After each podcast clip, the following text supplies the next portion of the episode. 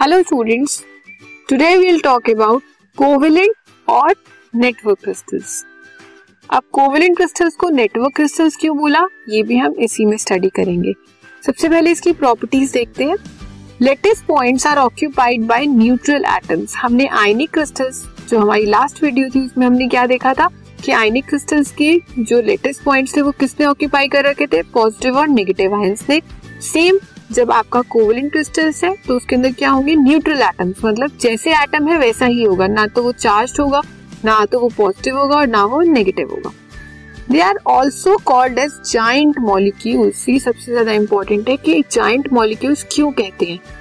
अब जब आपका एक कोवेलेंट क्रिस्टल है, उसकी लेटेस्ट साइड से लेटेस्ट पॉइंट्स किससे ऑक्यूपाइड है? न्यूट्रल एटम से। न्यूट्रल एटम है तो उसके पास इलेक्ट्रॉन्स अवेलेबल है। वो अपने इलेक्ट्रॉन से क्या करेगा? एक चेन बनाता जाएगा। देखते हैं इसको, एक बार ड्रॉ करके देख लेते हैं।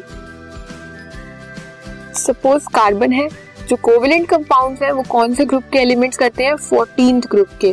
क्यों? क्योंकि उनके पास फोर इलेक्ट्रॉन्स होते हैं वैलेंस शेल में।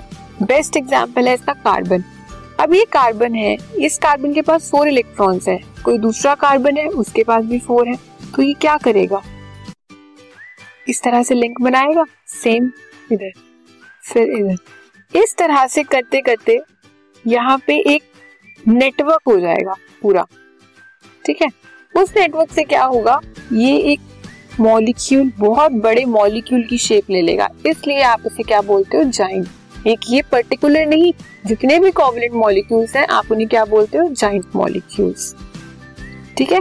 Next is they are held together by covalent bonds अब जब एटम्स हैं या जो कॉन्स्टिट्यूएंट आयंस हैं मॉलिक्यूल्स हैं वो किसी फोर्स से तो जुड़े हैं ना एक दूसरे से? वो कौन सी फोर्स है? कोवेलेंट बॉन्ड बोलते हैं उसे मतलब कोवेलेंट फोर्स लगी हुई है उनमें। They are strong and directional in nature ये जो कोविलेंट बॉन्ड्स होते हैं, ये स्ट्रॉन्ग होते हैं और डायरेक्शनल होते हैं। मतलब इनकी डायरेक्शन में जो प्रॉपर्टीज़ होती हैं, वो सेम होती हैं। कि भले ही आप उसे एक ईस्ट टू वेस्ट में देख लो या नॉर्थ टू साउथ में देख लो। ठीक है?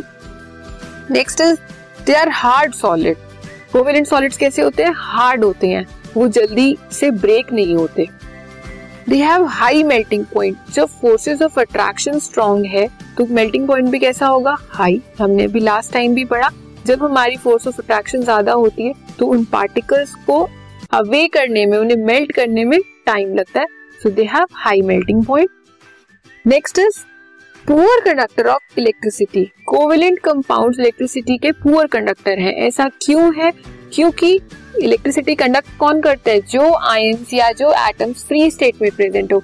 अब हमने ये देखा इसका स्ट्रक्चर क्या यहाँ पे फ्री स्टेट में प्रेजेंट है? नहीं। सारे के सारे इलेक्ट्रॉन्स कैसे हैं? बाउंडेड हैं। कोई कहीं से तो कोई कहीं से। सो आयंस और electrons are not in free state they are poor conductor of electricity ठीक है?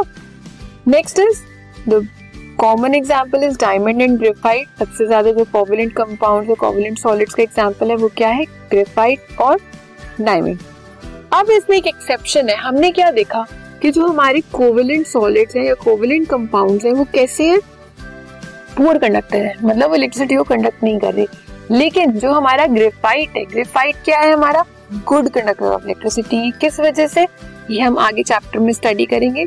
ये अपनी शेप की वजह से कि कोई इलेक्ट्रॉन कहीं पे रह गया है और वो इलेक्ट्रॉन पूरी के पूरे स्ट्रक्चर में रोटेट कर रहा है और वो किसके लिए रिस्पॉन्सिबल है? इलेक्ट्रिसिटी ठीक है?